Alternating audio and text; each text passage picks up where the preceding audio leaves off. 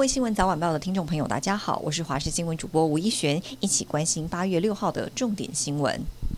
中国解放军四号开始进行环台军演，而我们的国军昨天晚间也在澎湖、金门、东引、东沙岛进行实弹演习，称为中义演训。疑似国军发射的曳光弹掉落，引发火烧山。国军当下立刻停止操演，初步了解无人伤亡。这次国军在离岛演训，海军也规划在这个月的九号、十号、十八号以及二十四号，在台湾西南海空域进行空层空域操演，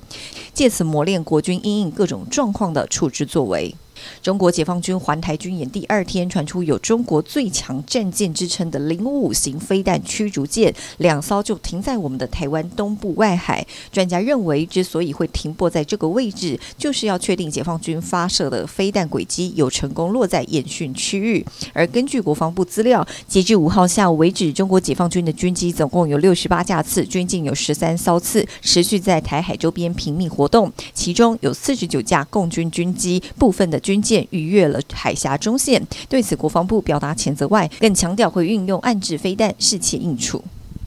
中国近日在台湾周边进行实弹射击等军事行动，总统蔡英文昨天晚间在脸书转发国防部制作的影片，感谢国军弟兄姐妹不分昼夜坚守岗位，守护国家。总统蔡英文表示，已经严正要求中国理性自治，任何一个负责任的区域成员都不应该破坏区域的和平稳定。面对这种无端而起的军事威胁，国际社会会高度关切。另外，总统也再次跟民众说明，政府已经做好完整应变准备，国军也正全力应对，一定可以确保国人的安全，请民众安心。同时，总统也说到，面对困难艰险，我们绝不退缩。美国众议院议长佩洛西访台后，中国在台湾周边进行军事演习。晶圆代工厂联电荣誉董事长曹新成针对中国台湾军演的报复行径，宣布捐出新台币三十亿元，协助台湾加强国防。对此，新党副发言人游志斌在五号下午四点多，率领好几位民众到新竹科学园区联电总部大楼前，